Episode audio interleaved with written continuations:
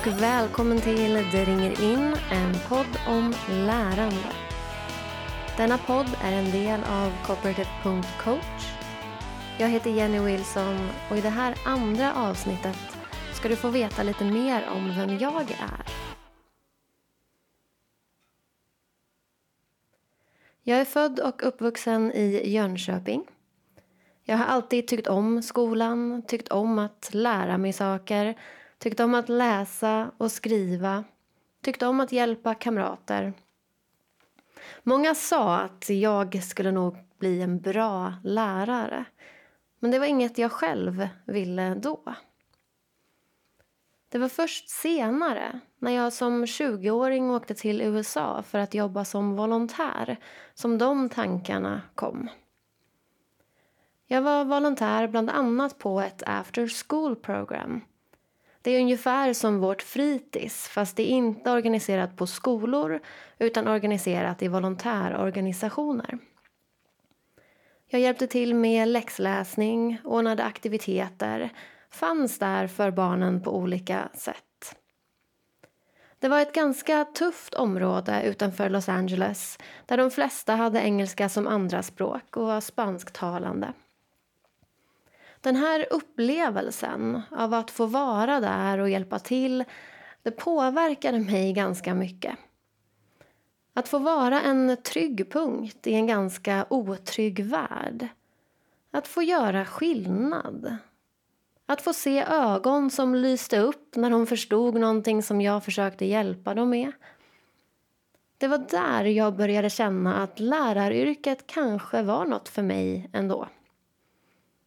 Tänk att få vara med och påverka ett barns framtid. Jag flyttade till Stockholm med min man 2009 för att plugga till lärare. Engelska, svenska och svenska som andraspråk är mina huvudämnen.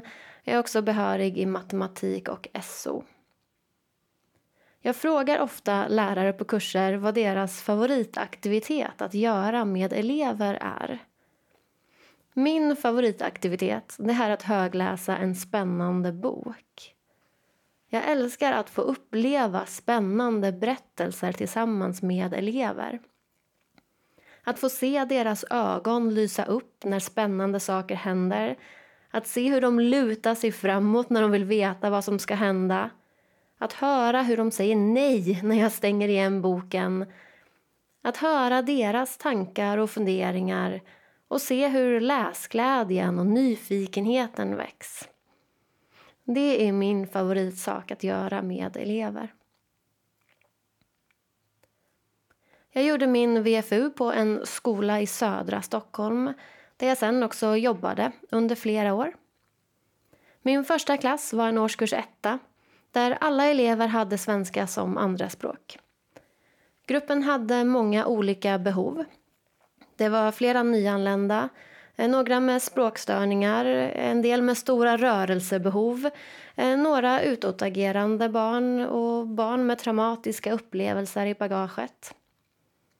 Gruppen hade också många positiva egenskaper. De var nyfikna, de ville mycket, de var kreativa och vetgiriga. Vi hade mycket roligt tillsammans. vi hade det också ganska tufft tillsammans. När jag fick min första klass så hade jag en bild av vad jag ville ha. Jag visste att jag ville ha ett samarbetande klassrum där eleverna hjälpte varandra, pratade med varandra och lärde tillsammans. Men jag märkte ganska snabbt att jag inte hade verktygen. Jag visste inte riktigt hur jag skulle göra, även om jag försökte. Jag minns specifikt en lektion där min rektor var inne och observerade för att se hur det gick för den här nyanställda läraren. Det var en lektion där eleverna jobbade i grupper. Vi höll på att lära oss om världen och de skulle skapa en plansch tillsammans i grupper om tre eller fyra barn. Det var en ganska rörig lektion. Det blev inte riktigt som jag hade tänkt mig. Eh, det skedde ganska mycket lärande och spännande saker men det var ganska rörigt. Jag minns att rektorn efter den här lektionen sa Jag gillar att du vågar försöka. Och jag försökte. Det gjorde jag. Det gick inte alltid som jag ville. Jag hade inte alltid verktygen, men jag försökte. Men jag märkte också att ganska snart så började jag allt mer ofta säga till eleverna att vara tysta.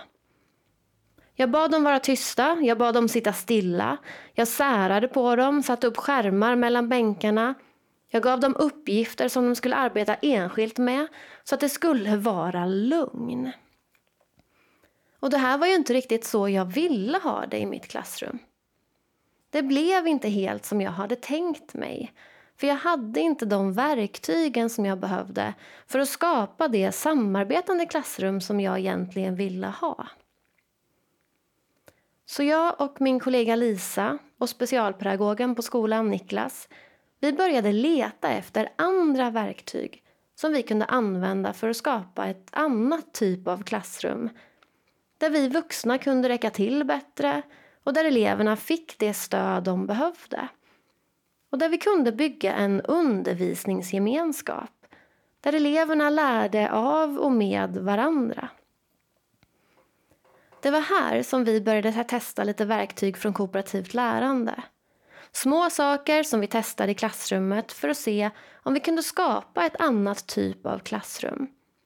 För att se om vi kunde hitta verktyg som kunde underlätta vårt arbete.